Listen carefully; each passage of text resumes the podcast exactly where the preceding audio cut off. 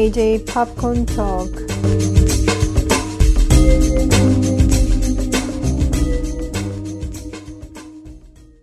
안녕하세요. JJ 팝콘 토크의 제이미입니다. 지난 에피소드에서도 말씀드렸었는데 한동안 에피소드가 업데이트가 안 돼가지고 기다리신 분들도 계실 텐데 정말 죄송했고요. 한 세 달 넘게 에피소드를 녹음을 시키지 못하면서 쉬는 기간을 가진 거죠, 말하자면. 그러면서 본 영화들도 있고, TV 시리즈들도 있고, 그런데, 그 중에서 조금 뭐 말씀을 드릴 만한 그런 이제 좋았던 작품들, 그리고 별로였던 작품들, 이렇게 나눠서 한번 에피소드를 구성을 해보려고 그래요. 우선 오늘은 제가 좋게 봤던 작품들에 대해서 말씀을 드리겠습니다. 일단 여기에서 뭐 시작하기 전에 말씀을 안 드리면 조금 이상할 것 같아. 지금 한 달 다 돼가죠. 지금 넷플릭스에서 상당히 인기를 끌고 있는 한국에서 제작한 시리즈가 있지 않습니까? 오징어 게임. 영어로는 Squid Game이라고 그러는데 이거 진짜 장난 아니게 인기가 있더라고요. 그래서 저도 개인적으로 재미있게 보긴 했어요. 뭐 뒤쪽으로 가서 조금 문제가 있는 부분이 있긴 했지만 이야기 면에서 전체적으로 봤을 때 완성도가 상당히 높은 그런 프로덕션이었었고 그리고 배우들도 연기를 잘한 것 같아요.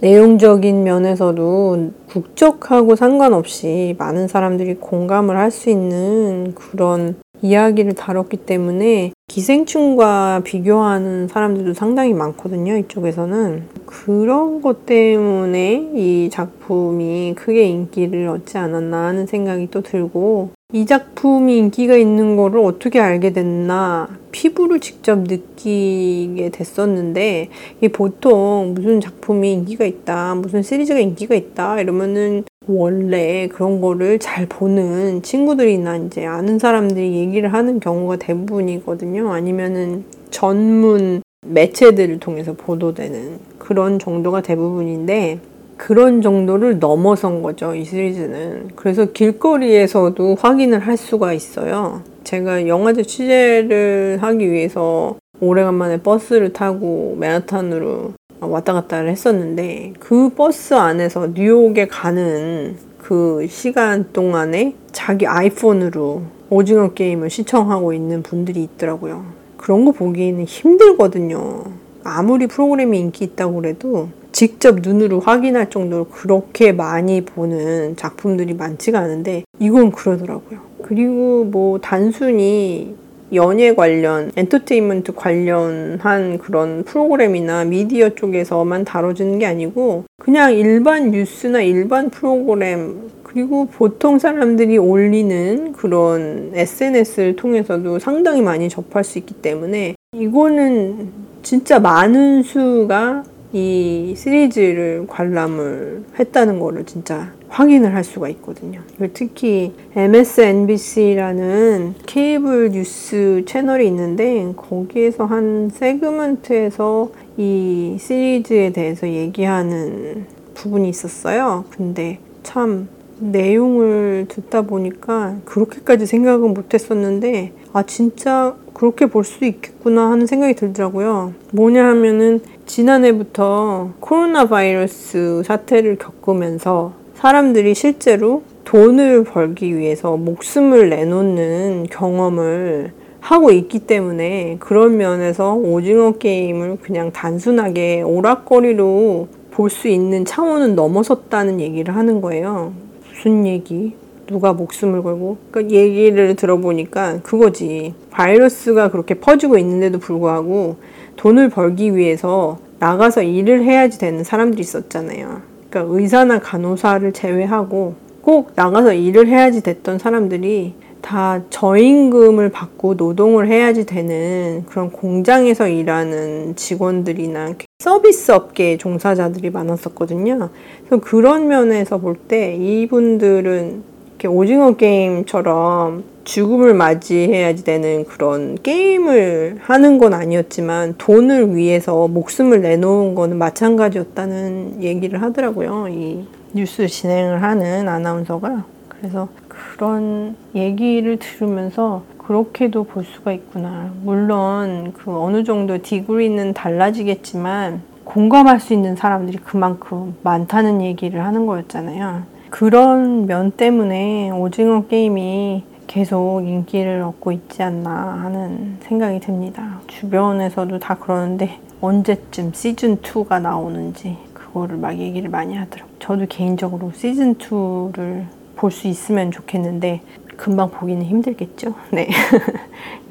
한번 기다려 보도록 하겠습니다. 예, 그래서 오징어 게임을 재미있게 봤었고요. 그 외에도 재미있게 본 작품들이 몇 개가 있는데 요거를 이번은 이제 영화 위주로 가볼게요. 다큐멘터리가 상당히 괜찮은 게 많이 나왔었어요. 이게 생각을 해보니까 코로나 바이러스 사태 때문에 극장가가 상당히 타격을 많이 받았었잖아요. 그리고 오픈을 한 후에도 아직도 그 바이러스 감염 때문에 극장에 가서 관람을 하는 사람들이 예전처럼 그렇게 많아지지는 않았어요. 조금씩 늘어나는 추세가 있고 그 일부 뭐 마블 영화나 디즈니 영화 이런 거 할 때는 굉장히 많이 몰려가기도 했는데 대체로는 극장을 찾는 사람들이 아직도 그렇게 많지는 않거든요. 그래서 그런지 개봉하는 작품들이 그 매주 그렇게 막 열몇 편씩 쏟아지고 막 이러진 않아요.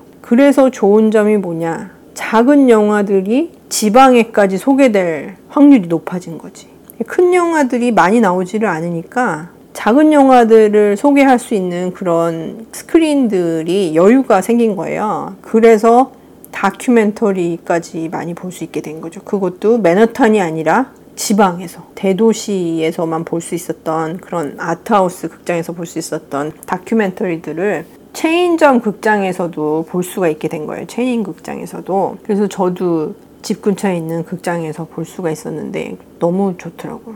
그 작품이 세 작품이 있었는데 처음 거는 올해 부산 영화제에서도 소개가 된 작품이에요. 아미르 퀘스트러브 톰슨이 감독을 한 소울, 영혼 그리고 여름. 영어 제목으로는 Summer of Soul이죠. 이 작품이 1969년에 할렘에서 몇 주 동안 걸쳐가지고 열렸던 culture festival을 담은 건데 이게 자료 화면들이 상당히 많았었는데 흑인 뮤지션들과 흑인 culture를 다뤘기 때문에 이게 대대적으로 이제 우드스탁만큼 소개가 될 창구가 없었던 거예요. 그거를 The Roots라는 그룹의 이제 드러머죠. 퀘스트러브가 연출을 맡아가지고 다 정리를 한 거지. 이 방대한 자료를 정리를 하고 또 생존하고 있는 분들을 인터뷰까지 해가지고 너무 재밌게 만들었어요. 당시 분위기를 진짜 잘 살리고 또 인터뷰하는 것도 재미없게 그냥 인터뷰만 딱 담은 게 아니고 당시 분위기를 그분들도 굉장히 좋게 기억을 하면서 얘기를 하는 그런 즐거움이 막 묻어나는 다큐멘터리였거든요. 그래서 보면서 상당히 이제 재밌기도 했지만 또 확실한 그런 차별적인 대우가 아직까지도 계속되고 있는 거를 느낄 수 있는 기회였었죠. 그러니까 우드스탁은 누구나 다 알지만 이 할렘에서 열렸던 페스티벌을 기억하는 사람은 없었으니까. 그래서 그런 면을 생각을 하게 하는 작품이라서 굉장히 좋았었습니다. 이게 영어 제목으로는 Summer of Soul이라고 말씀을 드렸지만 원래 제목은 훨씬 더 길어요.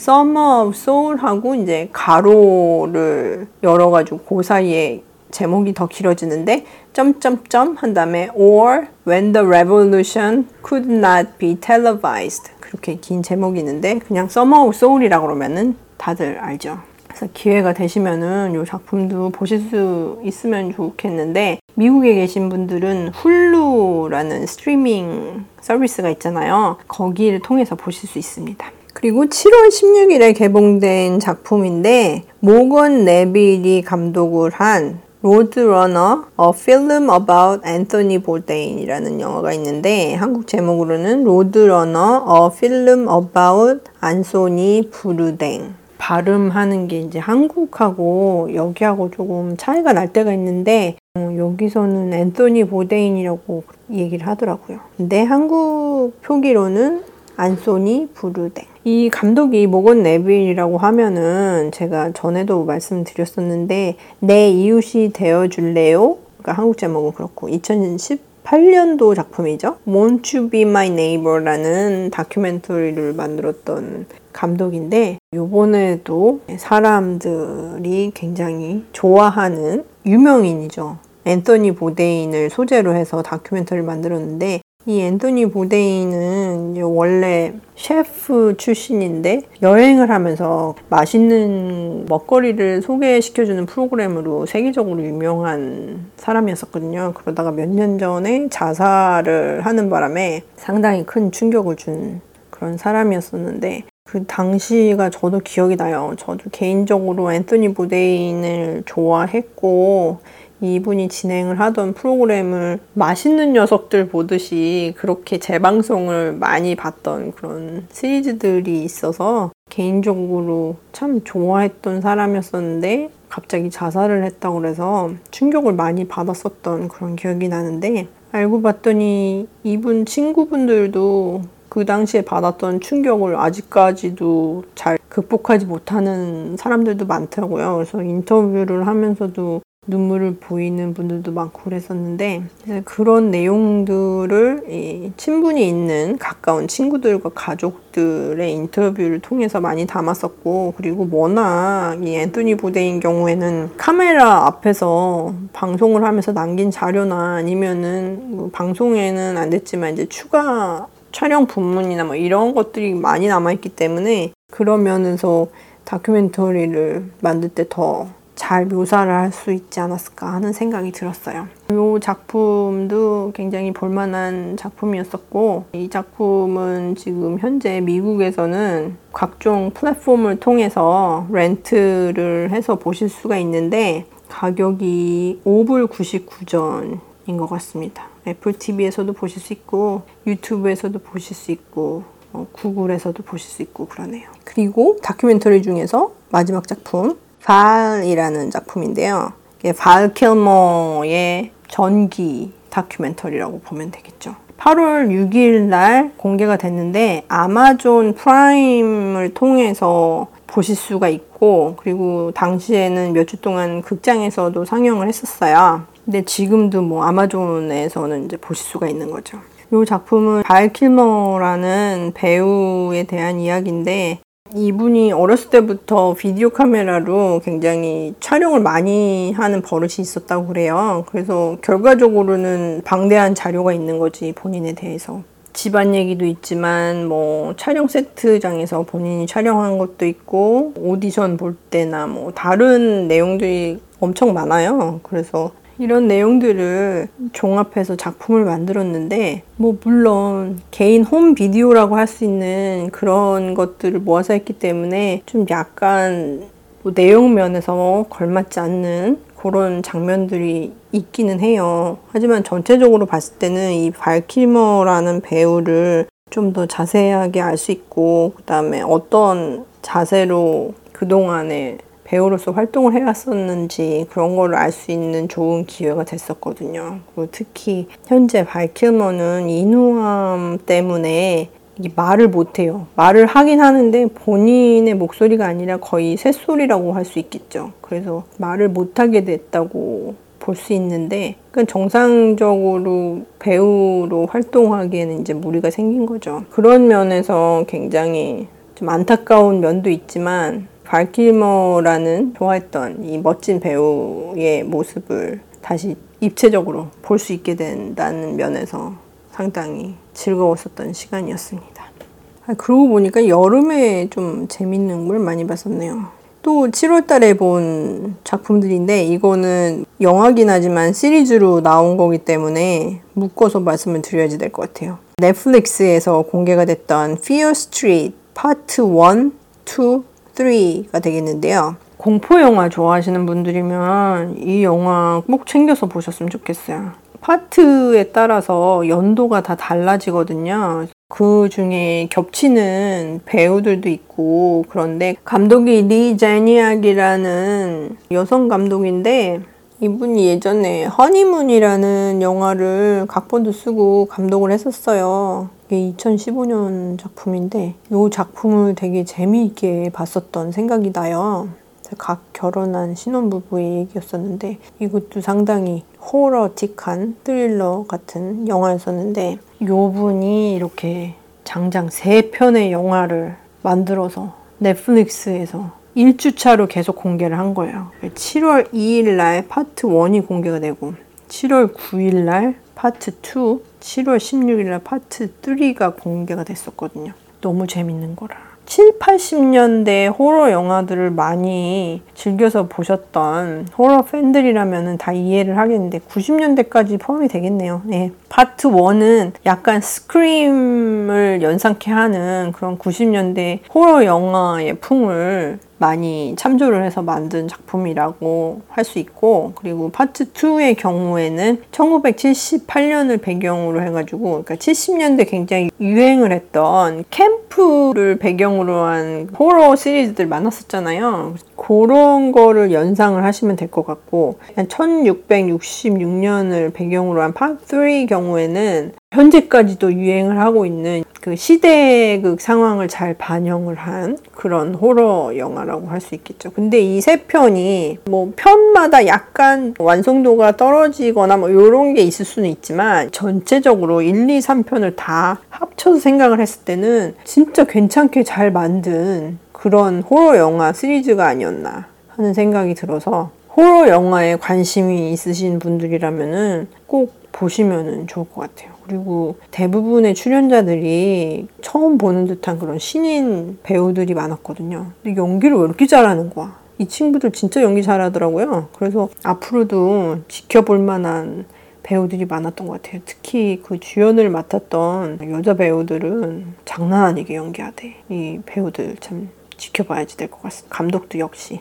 그리고 7월 16일 날 개봉을 한 마이클 사노스키 감독의 피그라는 영화가 있어요. 이 영화에서 이제 니콜라스 케이지가 주연을 하는데 제목을 들으면은 조금 이게 도대체 무슨 영화? 막 이런 생각이 들잖아요. 거기다 니콜라스 케이지가 주인공이라 그러니까 요즘에 니콜라스 케이지가 조금 희한한 영화들에 많이 나오거든요. 그러니까 요즘? 요즘이라고 해야 되나요? 지난 10년간 희한한 영화들을 참 많이 나오고 있습니다. 어떤 거는 그냥 극장 개봉 못하고 케이블 TV나 아니면 스트리밍 쪽으로 빠지는 영화들도 상당히 많았었는데요. 그래서 아, 이 영화도 그런 영화들 중에 하나? 뭐 이런 생각을 했었는데 아, 아니, 웬걸. 이 영화 괜찮습니다.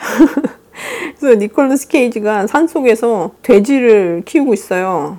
근데 이 사람한테 이제 무슨 일이 생기는 거죠. 이 돼지한테도. 그래서 얘기가 진행이 되는데 어떤 사람들은 돼지가 출연을 하는 또 다른 좌익이다. 막 이런 식으로 표현을 하기도 했는데 그러면 이제 어느 정도 그 예상이 가시겠죠. 그래서 벌어지는 일들을 보여주는데 점점 가면 갈수록 이 니콜라스 케이지가 맡은 캐릭터의 숨겨진 비밀들이 하나 둘씩 이제 드러나기 시작하는데 상당히 괜찮습니다. 이 영화. 보실만 하신 것 같아요. 기회가 되시면 찾아보시기 바라고. 그리고 또 7월 30일 날 극장에서 개봉을 했는데 그닥 좋은 성과를 얻지는 못했으나 상당히 작품성이 높은 한국에도 소개가 된 걸로 알고 있어요. 그린 나이트라는 영화인데 데이빗 로워리가 감독을 했어요. 아더왕 시대를 이제 배경으로 한 작품이라서 어렸을 때 읽었던 그런 책에서 다 알고 있는 그런 캐릭터들이 다 나오는데 근데 여기에서 주연 캐릭터, 그러니까 가웨인 역할을 맡은 배우가 데브 파텔인 거예요.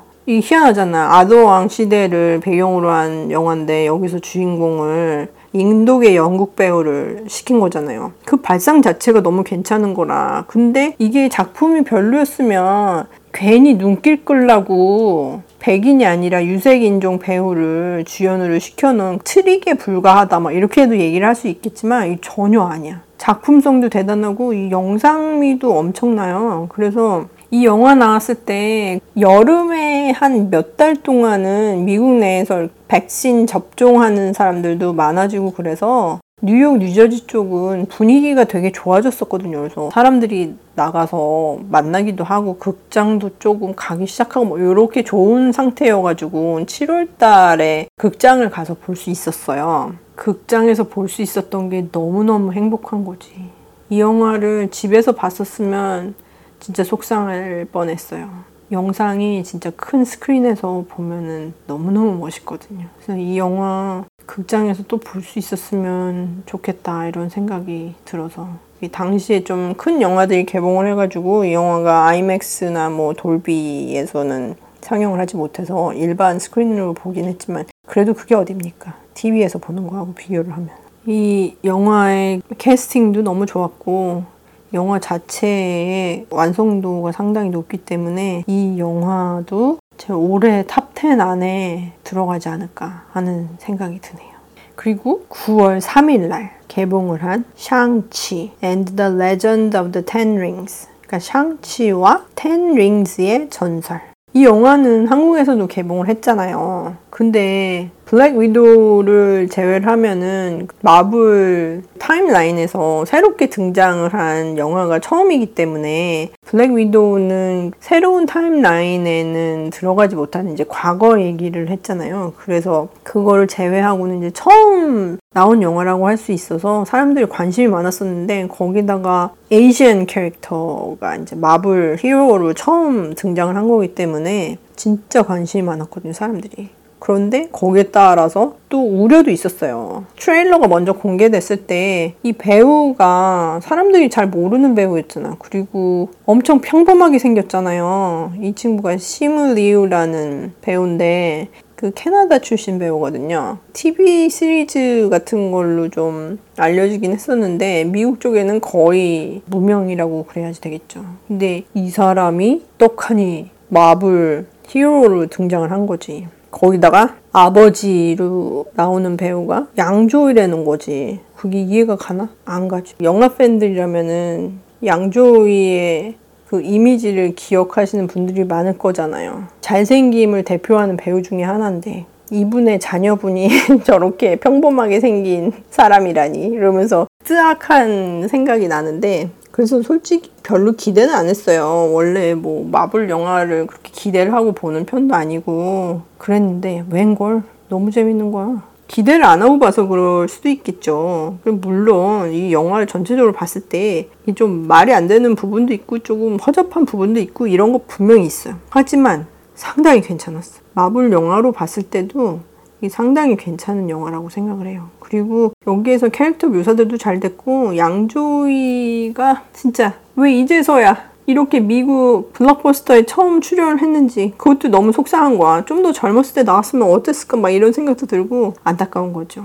근데 역시나 연기를 잘하는 사람을 악역을 시켜놓으니까 이 악역의 그 깊이가 더해지면서 훨씬 다른 영화가 되는 것 같지. 앞뒤 재지 않고 그냥 나쁜 놈 이렇게 연기를 하는 게 아니잖아요. 그게 다 뭐 이유가 어떻든 간에 사람으로서 묘사가 잘 되니까 캐릭터가 너무 빛이 나는 거예요. 그런 면에서 좋았었고 이 샹치 역할을 맡은 시무 리우하고 케이리 역할을 맡은 아쿠아피나가 코미디 합이 너무 잘 맞는 거야. 그러기 힘들잖아요. 코미디가 진짜 어려운 거잖아요. 근데 이 샹치 역할을 맡은 시무 리우가 아쿠아피나의 그 유머를 잘 받아치는 것은 물론이고 액션도 잘하는 데에다가 거기다가 드라마틱한 장면에서 연기까지 또 되는 거예요. 그래서 오, 이 사람 뭐지? 막 이러면서 다시 한번 보게 되는. 그 특히 뭐 어디서나 볼 수 있는 그런 평범한 얼굴이라고 그랬는데 그런 얼굴이라고 생각을 했던 게 생각이 없어질 정도로 그렇게 매력 있어 보이더라고 영화 끝나니까. 그래서 그러면서 참뭐 괜찮은 영화네. 막 이런 생각도 했었고 거기다가 여기 양자경하고 이제 원화까지 나오니까 반가운 거지. 그래서 이 영화 보면서 뭐 부족한 점이 물론 있긴 했지만 진짜 앞으로도 기대가 되더라고요. 이렇게 에이시안 배우들이 나올 수 있는 창구가 점점 늘어나는 것도 좋고 이 감독도 에이시안 쪽의 앤세스터리를 가지고 있는 분이고 또 배우들도 이렇게 에이시안 쪽 사람들이 많고 그러니까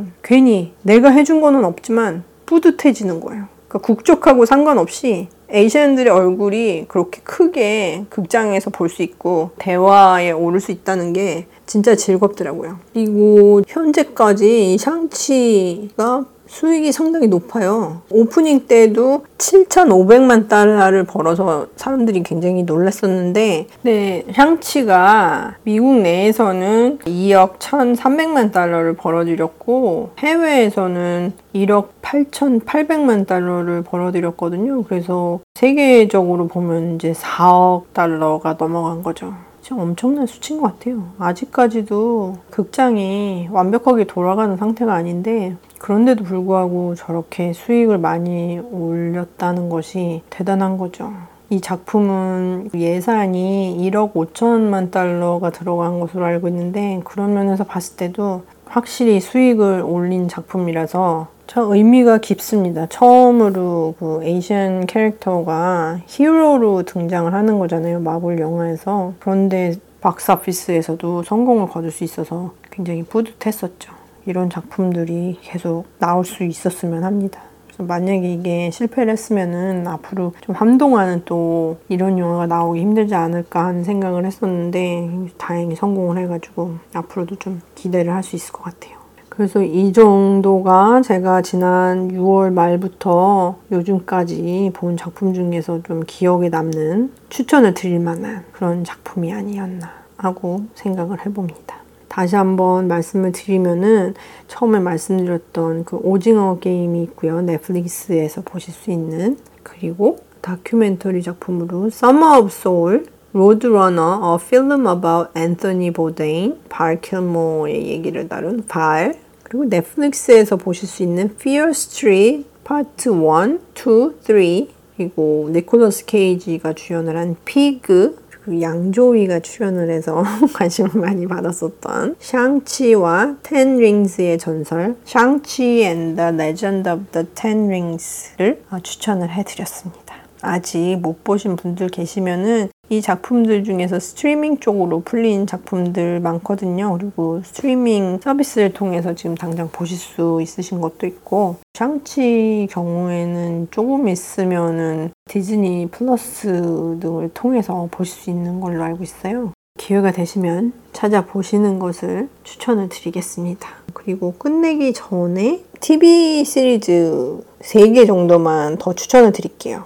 CBS에서 시즌 방송을 끝낸 클라리스라는 시리즈가 있고요. 이게 양들의 침묵에서 등장한 캐릭터 이름이죠. 클라리스. 그 캐릭터를 더 자세하게 시리즈를 풀어간 TV쇼인데 오, 시리즈 괜찮았었고요. 그리고 얼마 전에 시리즈가 막을 내린 브루클린 나인나인이라는 시트컴이 있습니다. 이 시트컴의 경우에는 한국에서는 넷플릭스에서 시즌들을 다 보실 수 있는데 굉장히 재미있어요. 피식피식 웃게 만드는 그런 유머가 넘쳐나는 시리즈라서 이거 추천드리고요. 미국에서는 브루클린 나인나인을 훌루에서 보실 수 있는 걸로 알고 있습니다. 지난 10월 10일인가요? 두 번째 시즌이 끝났는데 이블이라는 시리즈가 있거든요. 이게 CBS에서 공중파 방송이죠. 거기서 시즌 1은 방송이 됐었는데 이, 이 사람들이 말이죠.